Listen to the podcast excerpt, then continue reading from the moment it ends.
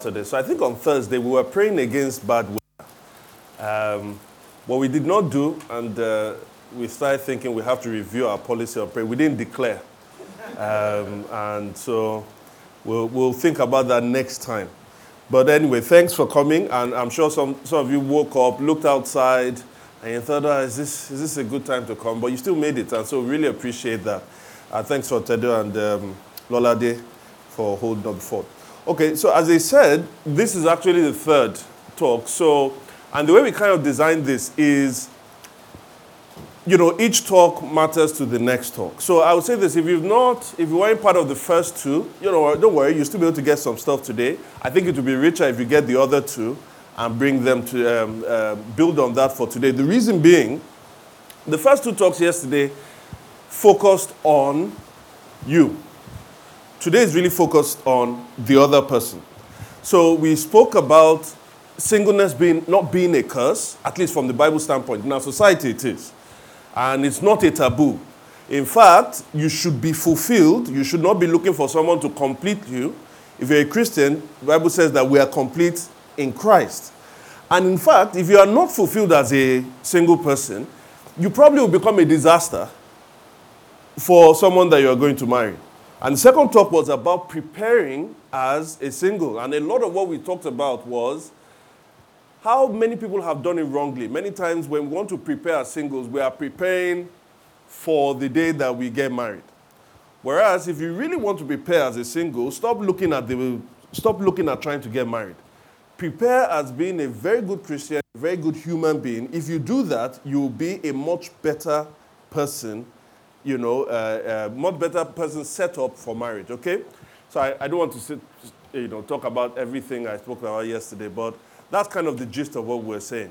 Now, I want to start off, this again, yes, it's a singles event, but it's a church, so we are coming from a biblical standpoint, uh, unashamedly about on that. So I want to read um, four verses from the book of Deuteronomy, verse 7, uh, chapter 7, verse 1 to 4. And this is Moses, he's, you know, the book of Deuteronomy is really Moses' last hurrah. He's, he's led them to the cusp of the promised land after 40 years. He's not going to go into the promised land with them. So, and a lot of the people who came out of Egypt have died. Virtually almost all of them, except two. So he's really basically giving them the law again in a fresh way um, to the children of the people that are going into the promised land. So here's one of the things he says to them Deuteronomy 7 1 to 4. When the Lord your God brings you into the land you are entering to possess and drives out before you many nations the Hittites, Girgashites, Amorites, Canaanites, Perizzites, Hivites, and Jebusites, seven nations larger and stronger than you. And when the Lord your God has delivered them to you and you have defeated them, then you must destroy them totally. Make no treaty with them and show them no mercy. And these are the crucial verses. Do not intermarry with them do not give your daughters to their sons, or take their daughters for your sons. For they will turn your children away from following me to serve other gods, and the Lord's anger will burn against you and will quickly destroy you. Last year, um, someone I've known for a while, she, when I was leading youth ministry in the church um, a long time ago, she, uh, you know, we, not, we hadn't seen in a long time, so she came around to the house at this point now, she's now in her early 30s. So, you know, we talk about work, we talk about many different things. And obviously, as a pastor, a little bit older, you know, you, have to get there. Even if they don't want to, you just have to get there. Like, okay, is there any, is there anyone on the horizon? What's, what's going on? So we start talking about her, her, um, her, her, her life in terms of relationships. And at one point, she said to me, she said that she had she, she spoke about the last five relationships and she said she had broken up with four out of five of them for the same reason. And the reason was they all wanted to have sex before they got married to her. To which i said so let's say her name was shola. Shola but it's your fault. Why two why would you two be dating non-christians? Why would you be looking for people who dating people who are not christians? And then she replied she said eh, femi i met all of them in the church like, wow. Okay. You see, assuming, like from the first talk, you are growing a secure identity in Christ, one that fulfills you. And then from second talk, assuming you are consciously and unconsciously preparing yourself um, uh, for marriage, you may still find yourself where my friend Shola found herself, which is just how do I choose the right partner? I mean, I'm, I'm, I'm not perfect, but I'm, I know that I'm not completed by anyone. And I'm not really, the society's pressure is not really pushing me to get married. I'm not that desperate, but I would like to get married. And as much as possible, I'm serving in church, I'm building community, I'm growing in character. But how do I know who is the right person? In some of the troubled marriages that I have seen, at some point, and some of them are really bad, at some point, I ask the question, I never really ask it out to the person that's coming to meet me that is really bad. But in my mind, I'm like, just how in the world did she get married to such a scumbag? I remember there was uh, uh, someone that recent, no, not recently, two years ago, and he basically, and goes to church, obviously, he basically has settled that he has um, a mistress. He does not sleep with his wife, he sleeps with the mistress. But he demands that the wife comes back home on time to prepare his meals. And you're like, how? What, what, you know, is he mentally stable? But then the next thing is, how did you not know that this guy was this way? It's possible for a marriage not to crash. Your marriage may not crash if you are fulfilled and you are well prepared. But it's near impossible for you to have a flourishing marriage if both spouses aren't well prepared. So, you need a well prepared person to discern another well prepared person. If both of them come together, you can have a flourishing marriage. In the passage I just read, the Israelites were told specifically not to intermarry. The issue why they were told not to intermarry was not because God was telling them that they were a superior ethnic race above all the others. In fact, if you read two chapters after, God said, No, you're a, you're a stiff necked people. Don't think I chose you out of all the people of the world because you are so great. You are, you are not very good, actually. No, the reason was not the superiority of their race, but the superiority of their God above other gods. And that's why he says, look, if you intermarry with these other nations, their, men, their women and their sons, if you intermarry with them, what would they do? They will turn your children away from following me to serve other gods. In other words, the people of God are defined by the God they serve. Now, in this day and age, also, because the people of God are no longer the Israelites, but now the church of the living God, then Christians are called not to intermarry. Again, not because Christians are better people than other people, but Christians will say they serve one God and they're identified by, their, by that God. So I want to take this from a Christian perspective. Who is the person I'm searching for? I'll give you one sentence to define the, the best person to look out for, you know, as a single person, and then we'll try and unpack that uh, for the rest of the talk. So, here's a description of what or who you're looking for. Take it down. The kind of person you're looking for is a maturing Christian who loves you more than themselves, but fears and loves God more than they do you. A maturing Christian who loves you more than themselves, but fears and loves God more than they do you. If you find that person, very good. All right, so let's, let's try and unpack that. So, some of us here have been in relationships, and we've tried, well, some of us are really doing the diligent searching. We're trying to search for the right person, the Mr. Right or the Mrs. whatever, Mrs. Right. And maybe you've used some of these methods. Let's try, I'll, I'll give you four of four methods. You've either used one of them or you've used a combination of them. The first one I call that the surface test method. Surface test method. What is that? Now, it basically goes like this two, two things. I don't suffer. Like, I have suffered in my life. Growing up, it was very difficult for me. And now that I'm a single person, also, I started suffering in the beginning. And now I'm still suffering. And the suffering is getting worse. So now you are telling me that I have to go and marry somebody else that is suffering as well. God forbid. So what do I look for? I look for someone, has he got money or has she got money? I am going. Or have they got fame? Are they verified on Twitter or Instagram? I'm going with them. Or maybe they have got power. Maybe, I was about to say student union, but those guys don't have, no, no, right. Well, well, local government, well, it depends on the local government as well. But you know, someone, a, a governor's daughter, right?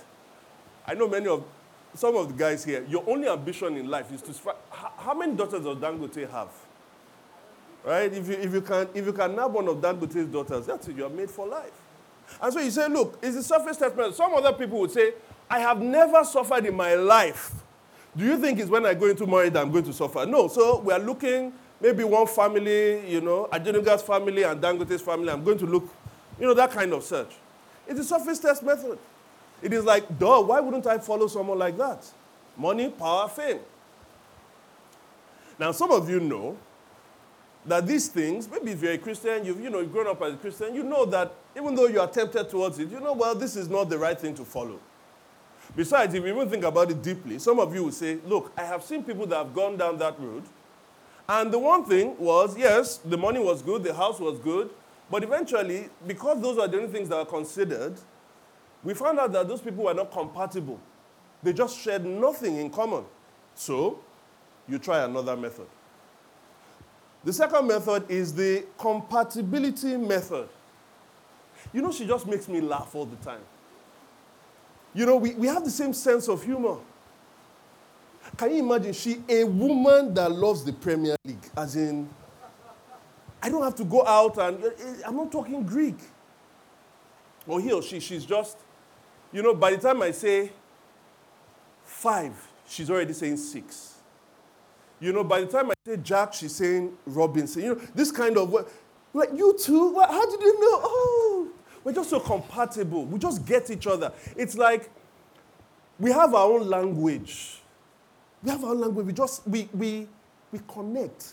It's like, like dodo and beans.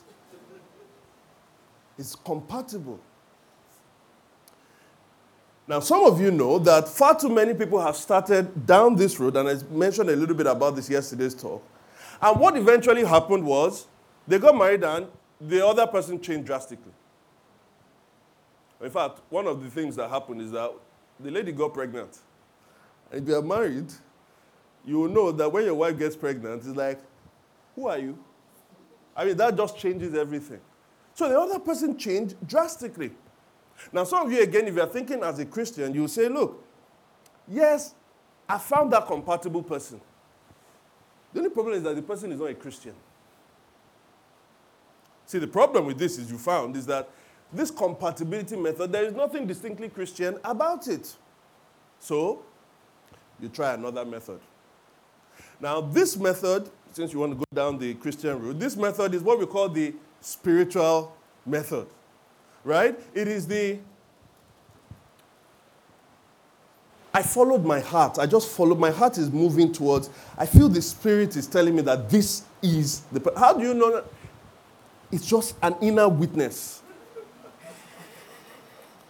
Or somebody from nowhere came in one day preaching in your church. The person was preaching and just said, Is there an Ola here? Ola? Ola? And you're like, yeah, yeah. And you're like, is there a Shola here? And Shola is like, yeah. And then Shola looks at Ola. She's like, no, no, no, no, no, no, no. Ola is like, yeah. he got a, you got a rhema. That's, that's the word. An emoji spoke a rhema. Or someone saw a vision around you. There was a, there was a lady, um, when counseling, but my wife and I knew, knew her and were asking, she was about to get married. So we, no, my wife knew the guy she was going to get married to. She had known him, you know, for a while. She'd known him, they were in the same church. And she was wondering, you know, and I had met the girl, very bright girl. She, she, she, was, an, she was a budding architect. So I was advising her on certain things. So we decided to just talk to her. Why, why this guy? But we said, you know track back. So she tells us about when she was in school. There was this guy that she knew. They were dating. Very good guy. What, what was wrong with the guy? Said, well, nothing was wrong with the guy. So what, what do you mean? Said, ah, they understood each other very well. He was a good enough Christian guy. You know, he was good at his grades. He was very serious. She really, really liked him. Okay, so how did you guys break up? Oh, what happened was that she had this group of friends. They often used to pray together. And that one day, one of them came to meet her and said she was praying about her, and she was praying about something came up about this relationship with this guy.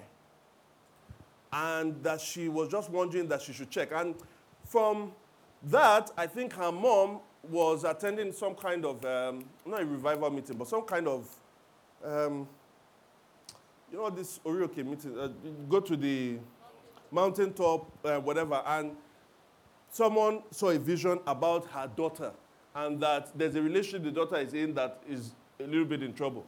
So eventually, she said she set something like a fleece before God and she kind of put some things together. Turns out, eventually, as she followed those things, it turns out that this guy that she was dating was wrong. So she broke up with this guy. This other guy that she's about to marry, they went for a youth um, um, fellowship once. And she said she doesn't even like talking to the guy. And she never used to talk to him because he was a bit of a weirdo. And one day the guy came to meet her and said, he doesn't want to mince words, but God has told him that she's his wife. To which he looked at her like, you must be crazy. And he said, God also said that she should go and think about it and pray about it. And, you know, she first said she went to dismiss it, but, you know, God works in mysterious ways. So she didn't want to dismiss it. So she went and went to meet her friends again. And they started to pray. And in the midst of some kind of whatever, they, some prophecies now came about. And they don't, she, the guy was telling her many different things, you know, about, you know, you need to be wearing this kind. She, she wasn't the kind of person to make up and all of that. The guy had already started telling her, I mean, if you're in my, in my house, you have to do, you have to wear whatever, you have to dress like this, you have to. But she remained in it. Why? Because she had heard heard God. It's the spiritual method. Some of you have seen your partner's name in the Bible, right? You saw Jehoshaphat. Jehoshaphat. Some of you even saw your, the other one, you saw Jezebel. Look, let me, just piece of advice. If you ever meet somebody called Jezebel, forget that the name is in the Bible. Just run away. Because there's something wrong with the parents that named that Jezebel. But you know, I, I, describe that some of us are here and think, you know, that I'm, I'm not a spiritual person. I'm just a, I'm a regular guy. I, I don't know how to find all those vision things. I've never seen a vision in my life. If, if you've never seen a true vision in your life, hands up. You've never, you see, you see. I, I, I don't, I don't know so much about those things. I, have never, if you've ever, never given a prophecy in your life, hands up. All right, ah, man, a lot of you have given prophecy. Wait a minute. if you've never given a prophecy in your life, hands up. There are a lot of spiritual people here. okay. But you know, for those of you that are ordinary and you don't know how to do these things, it's, it's, it's, um, it's, it's not, I'm not totally against it, but it's just not for me. Well, there's one more method that you've tried. It's the abstract method. What do I call the abstract method? Everybody has done this. Everyone does it. So, I meet a young guy, I meet a young girl. You know, they're not yet dating. I now ask, I say, what are you looking for in a relationship? The person that you're looking for, what are the qualities, the characteristics? If you have a list, what's the, what are the things that you're looking for in that person? Without fail, 95% of the good Christian people will say this is the first on the list. She has to be, or he has to be what? God fearing. How many of you have said that? God fearing. You know. You know yourself. Yeah, God fearing. Now, there's nothing too much wrong with that until I ask the next question, which is what does that mean? How do you know the person that is God fearing? Uh, well, I know someone recently I did this show like um, I mean she started with um, like okay, uh, well at least I know that um, because she was dating a guy she's about to break up with. And I asked her, how did she get to, because she said it was fearing. How did he get? She said, well, he speaks in tongues a lot. Like he, I don't know if any of you went to Ife. You went, maybe you went to a, a fellowship like Castle, right? If you, are, if, you, if you are late for choir practice, you, are upon, you had to go and speak for, in tongues for two hours, right? Am I wrong? Where's Tomiwa? Am I wrong? Uh, okay, have Victoria. Yeah. Two or even three self, depending. You know, if you're really, if you're really, really late. So this person, so obviously, if someone is speaking in tongues for two hours, you won't say that person is very spiritual. Or some of you say, this guy, for every point he has to make in his life, he has a Bible verse. You know, like I've never met people like that. They are walking, talking Bibles. They have a verse for everything. Or prayer warriors, you know, when they lead prayers. You know, in school, there were some people, if you call them to lead prayer, you'd be like, ah, Lord God. You know, it's like, if you are awake, you will sleep. But if you are asleep, you probably will die. Just because, you know, they, they couldn't. But there were some people, once they started like this, you know, when you talk about fire, fire, they like used to throw the whole place. You're like, whichever demon came into this place today is in trouble. You say, He's a God-fearer. The only problem is that his character stinks. You're confused because many people have been deceived by these God-fearers. And so those are the four. Now, if you tried all of these four, you now eventually get, I don't, I don't want to talk about this one, but there's a fifth one. It's basically called I don't care method. You know, I, am just going with the flow. After, at the end of the day, this thing isn't working. Now, if these, none of these have worked for you, don't worry. They've hardly worked for anybody as well. It's because they are inadequate. So you need something that can work. And hopefully, let's, let, me help, let me help with the little experience I have.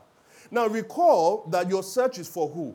A maturing Christian who loves you more than themselves, but fears and loves God more than they do you.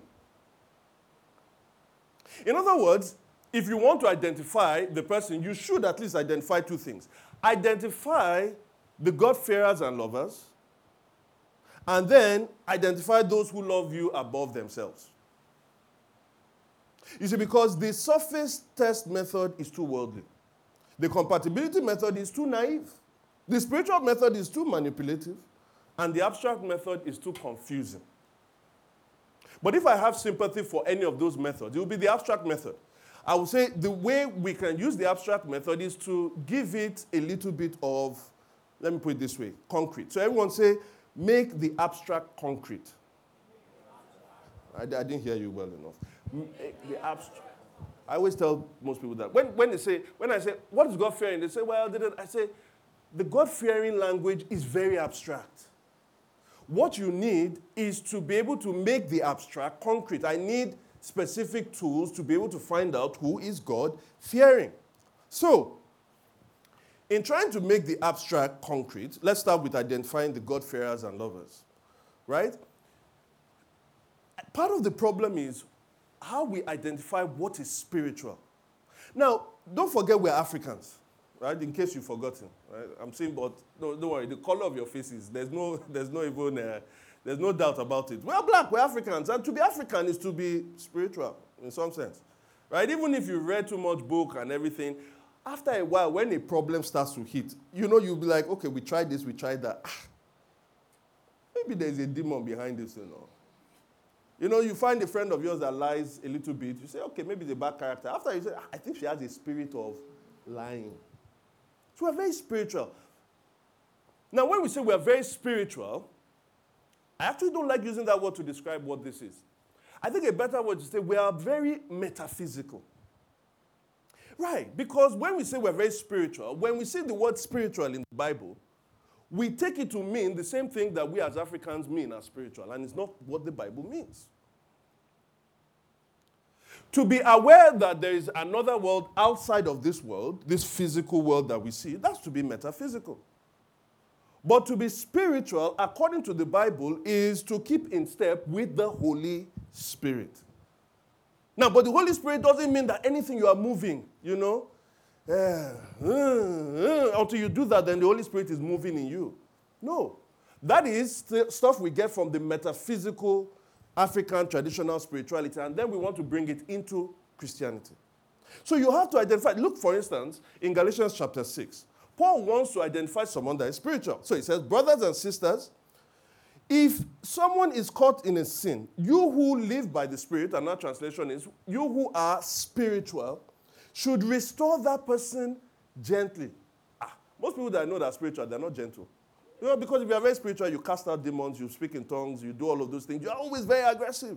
But he said the spiritual person is one that is able to restore that person gently.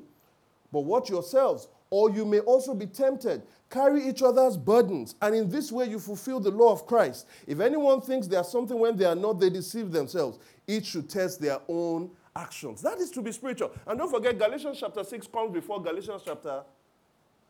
Galatians chapter. Ah, you guys are. It's not, it's, not, it's not a trick question, it's not a deep question. What comes before 6? 5. So Galatians chapter 6 comes after Oh, I see the mistake. Uh, okay. Uh, well, idea is neat. All right. Galatians chapter 6 comes after Galatians chapter. And what do you have in Galatians chapter 5? The whole passage of the fruit of the Spirit. And also about how you walk in the Spirit or keep a long step with the Spirit. And so you are seeing a manifestation of someone who is spiritual. So, we have to understand what true spirituality is. So, in trying to then put concrete into the abstract, I want to now identify a God-fearer and a true God lover. Let us think of two categories that I use, and I'm going to give you some tools. Ex- I look for explicit spiritual activity and then discerning spiritual maturity.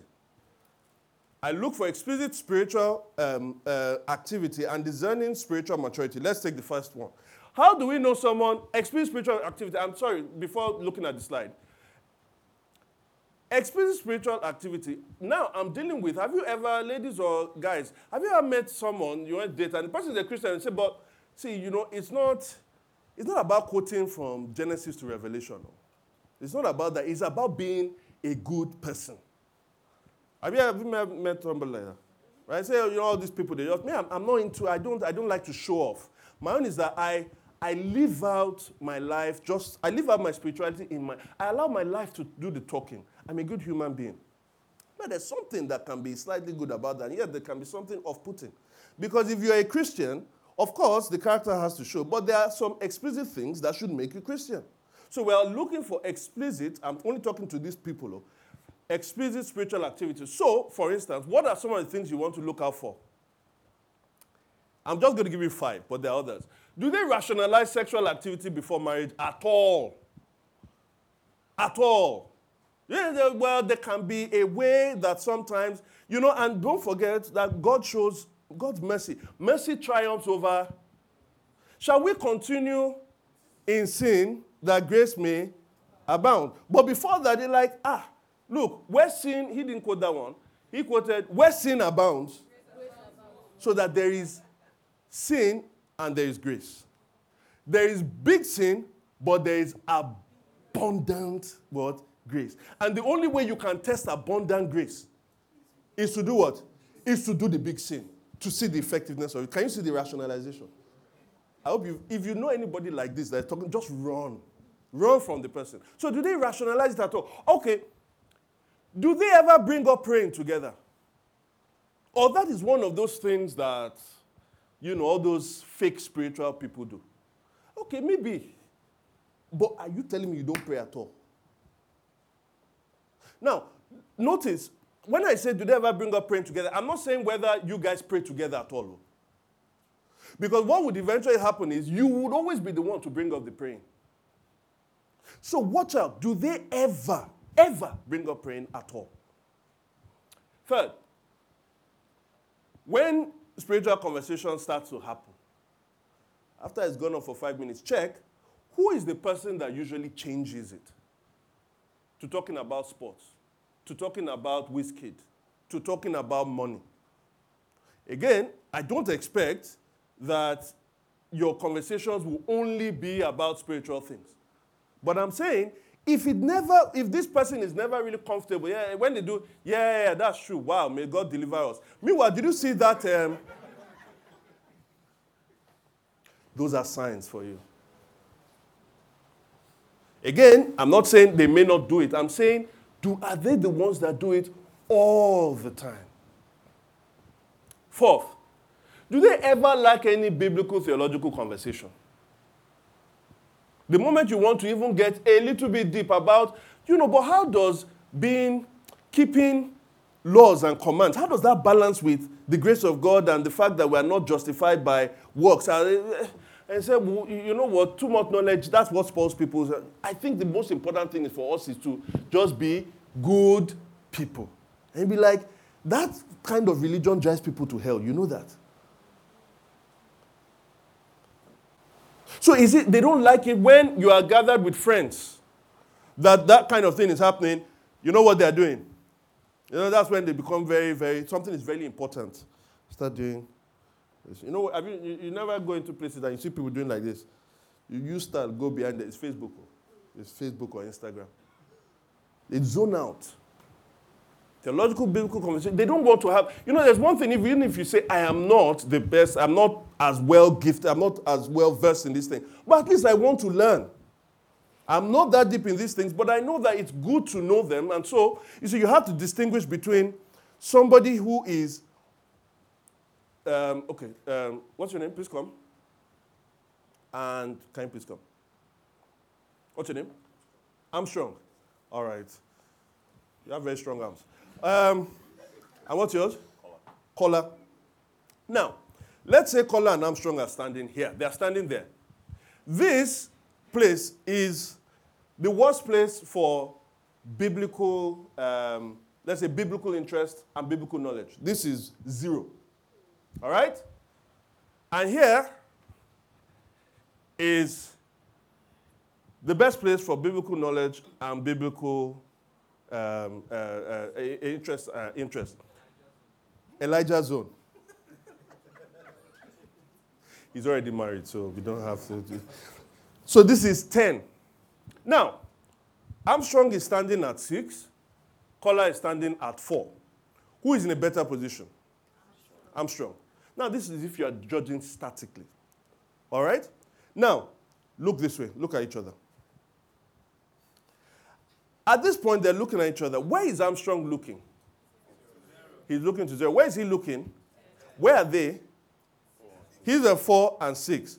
What you did not know was that back in, they're both working now. Back in school, Armstrong was at nine. Prayer secretary, year two. eh? Uh, biblical uh, Bible uh, secretary, year three. Presido, year four. Kola, come, come, come. Come, come. Year one, Kegite. Year two, Buka. Year three, Buka were not good enough. Ake. That was where he was. So now, two and a half years later, he's moved from zero to four. And two and a half years later, he has moved from nine to six. Ladies, if you are looking for, run away from him. He's going in a bad direction. Do you understand what I mean? So, by saying that they, he, he will still be able to carry out a very good conversation. There are Christian ministers today, ministry on campus, telling us that the Bible is not reliable. That the Bible is not, that not everything in the Bible is correct they are going in a very bad direction. So you have to discern is this person, this one may not be, he may not know as much, but anytime somebody is having a conversation, he may not contribute, but he's trying to learn. He's aware of his ignorance. Some people, they take their ignorance as a badge of honor and pride. Do you understand? I'm not like those kinds of people. Thank you, guys. And then finally, this one is big people's social media pages can tell you a lot about them. I know many people, Christians, people I've been in church with, all of that. They, I'm not, again, don't get me wrong, I'm not, don't use it as a preaching platform, don't use it, but your social media platform, in some ways, is an expression of yourself. You have never ever put any Bible quote there. Nothing. You are not inspired by anything. You put all these funny cat videos, then you put what Buhari is doing, then you put, uh, you know, you put all manner of things. You never ever quote anything biblical, anything, you know, inspirational from the Bible. Nothing at all. And yet, the person will be telling you, I'm a Christian. No. Out of the abundance of the heart. So you need to look for some, again, I'm not talking about over religious, but some kind of explicit Christian activity. Guys, this is so important because when you get married, right, you will need these things in intensity. All right. So if that is for those kinds of people, then we have to discern spiritual maturity because even if you have those activities, it does not necessarily mean you are spiritually mature. So, here are five things for that one. If the person is God fearing. Now, whenever they tell you their stories, you know, there's, there's been a problem at work or there's been a problem in conflict with the family, are they ever the villains in the story? You know what I mean by the villains? That is, they come back and they say, the way I talked to that person was wrong. Or I really feel bad in the way I behaved there. Yeah, the person did a couple of these things, but I think I was much more at fault. Or I should have known better. Is this person always, you, this person that's you that's dating this person, are you always, do you find yourself always on the person's side because you are only listening to that person's side? And so you start thinking how horrible the people at work are. Is this person ever, ever the villain in the conflict stories they tell you? If they are never, then this person is not self aware. Guess what's going to happen? When both of you are in conflict and they're telling other people, who is going to be the villain? You. When they've acted badly to you or someone else, do they own their errors and apologize, specifying what they are sorry for? Notice I put a lot in there. Or they avoid it. Oh, yeah, I'm sorry, I'm sorry. What's wrong with you now? Sorry about what?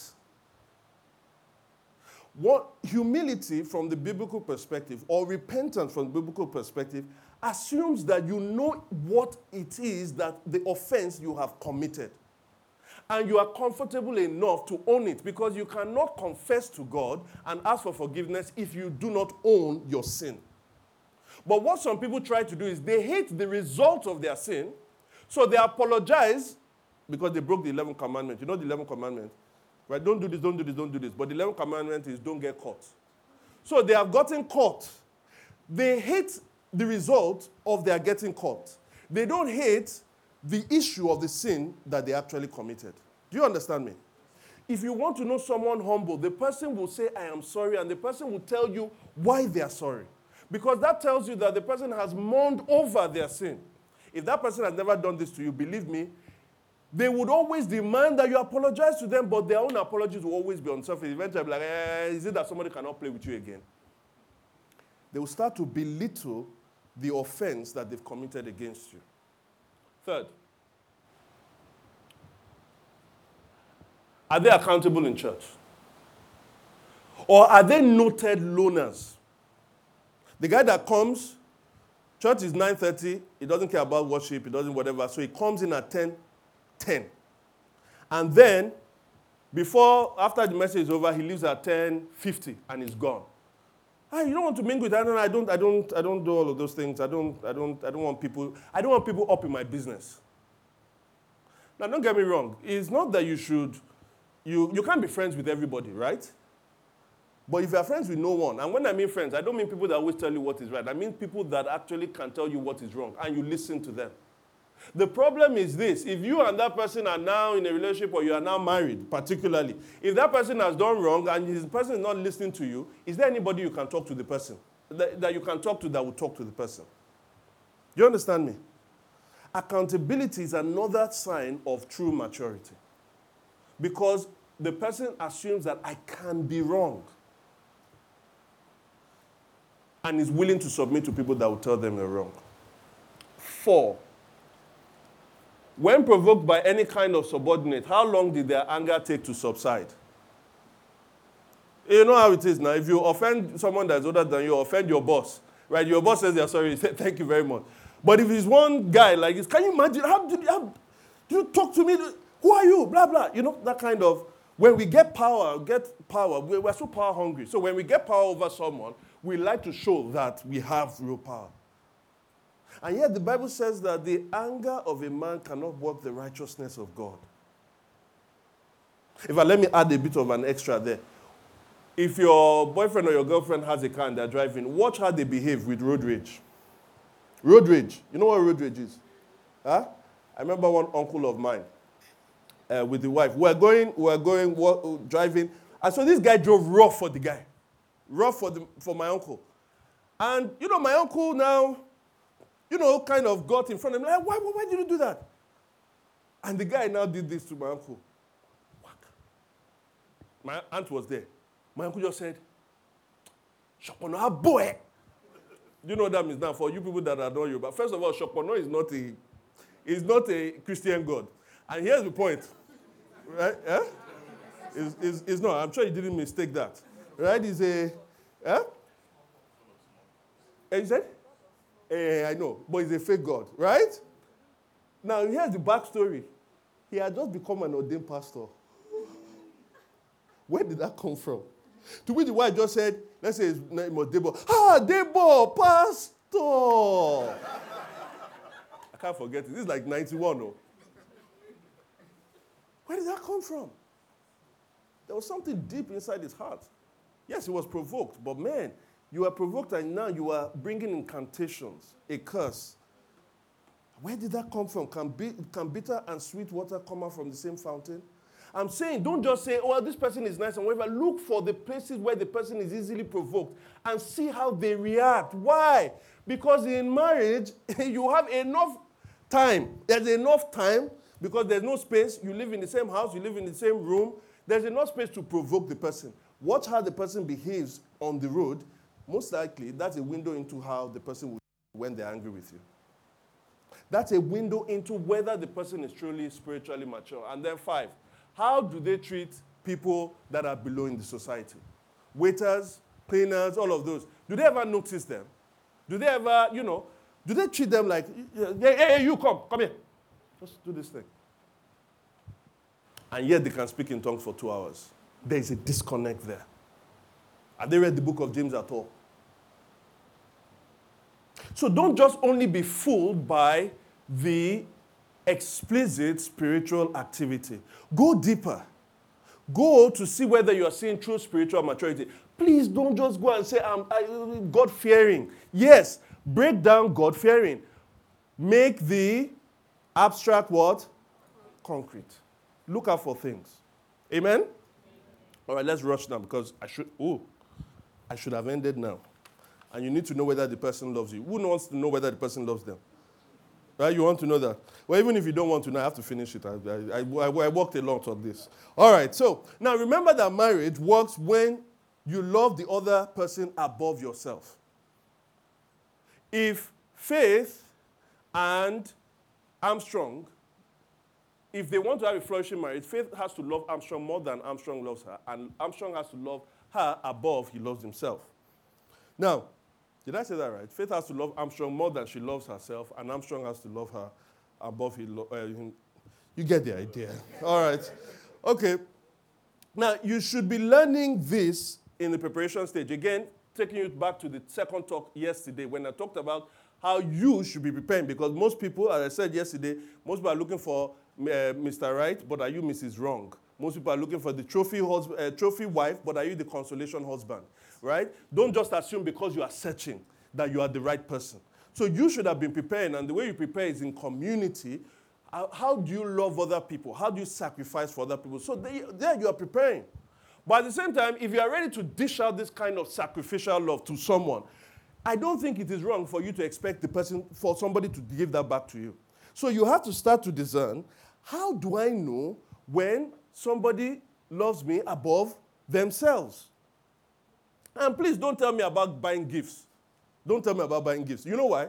Have you never seen the guy who bought a car for his boo, his bae? And within two seconds of it, the thing was up on Instagram. Let me tell you something. Most people that do that, it's not because they love their wives. It's because they love themselves. They love the picture of themselves buying this expensive gift for their wife. Do you understand that? They love their reputation more than the person that they're giving into. The person has become an object to display that reputation.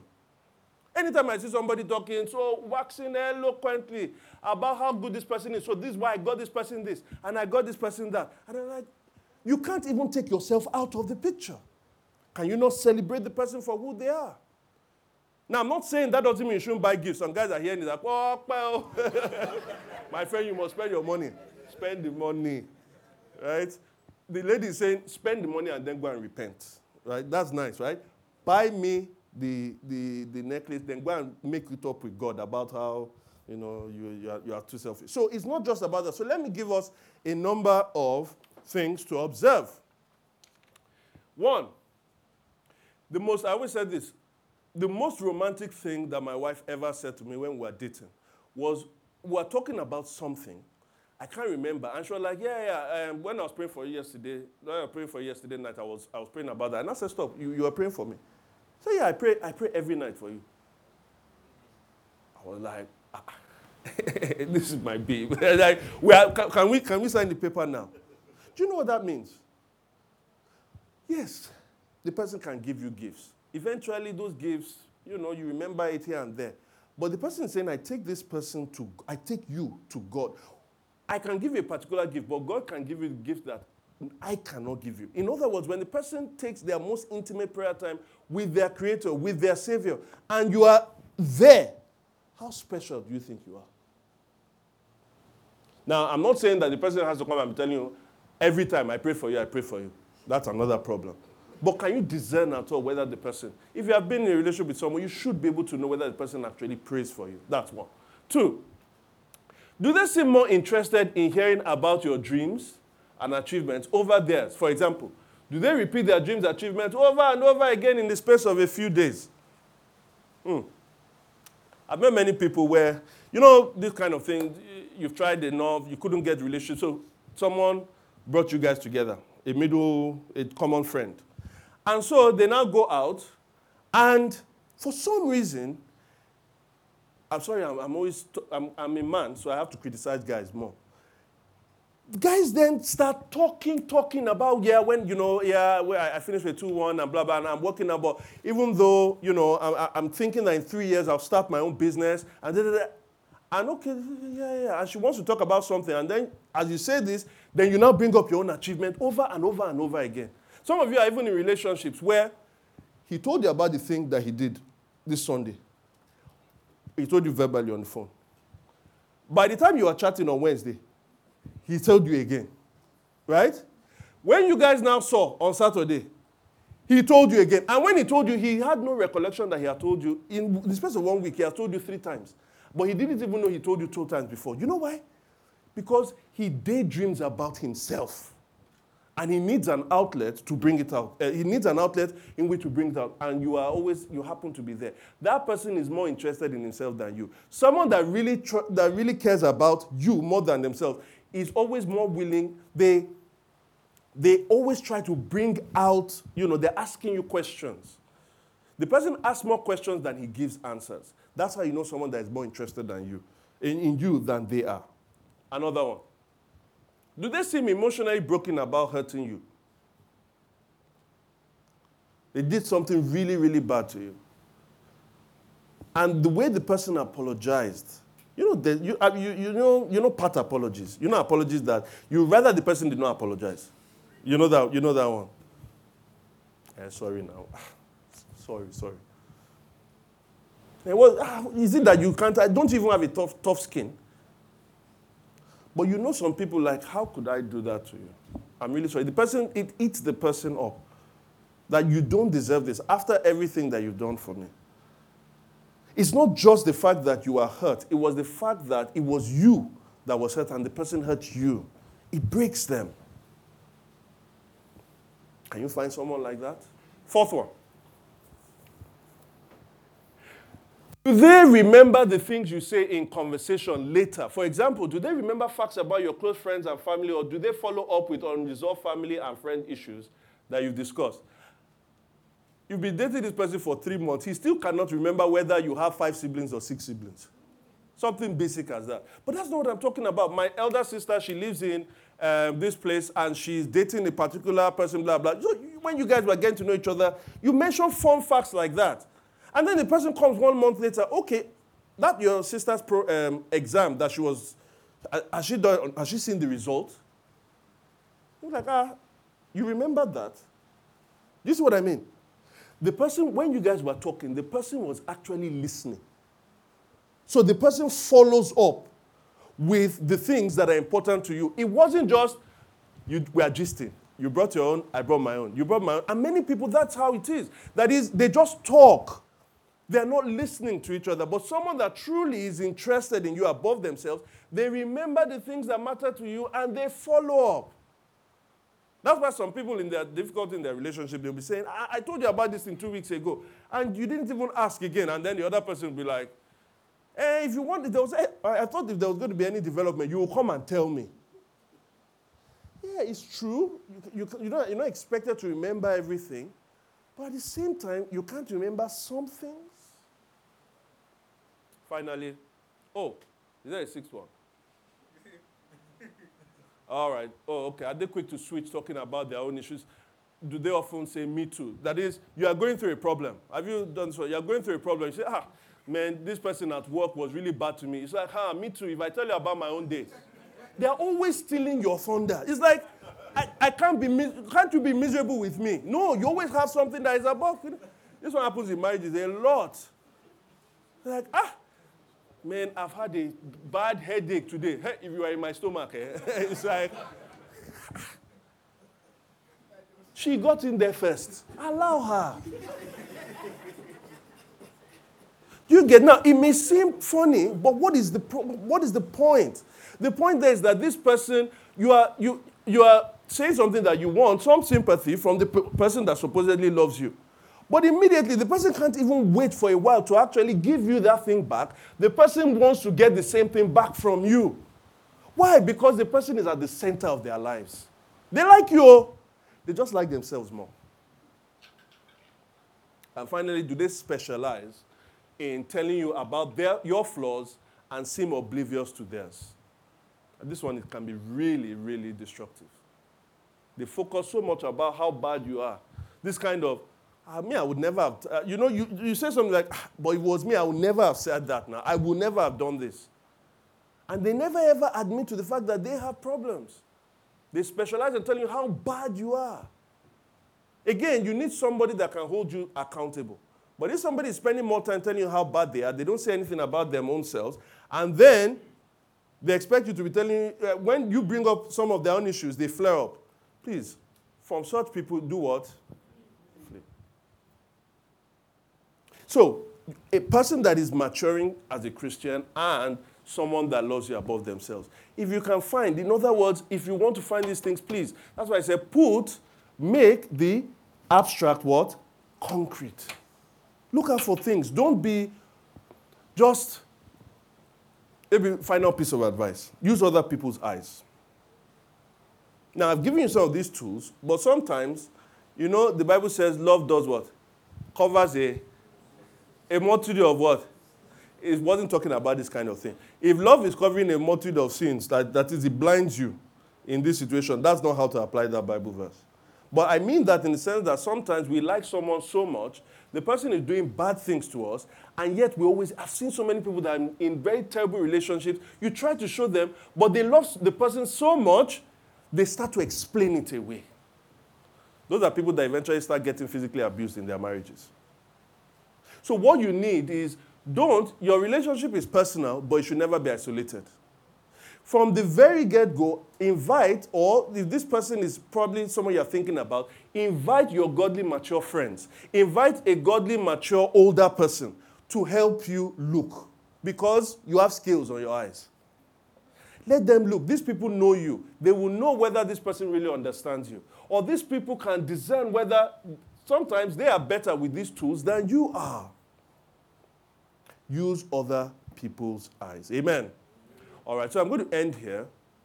When we come back, we will now talk up to those who are currently in relationships. That is, if you are now in a dating relationship, how should that be done? Is this a good one? On, or what are the ways that we can have a good Christian dating relationship and all of those things?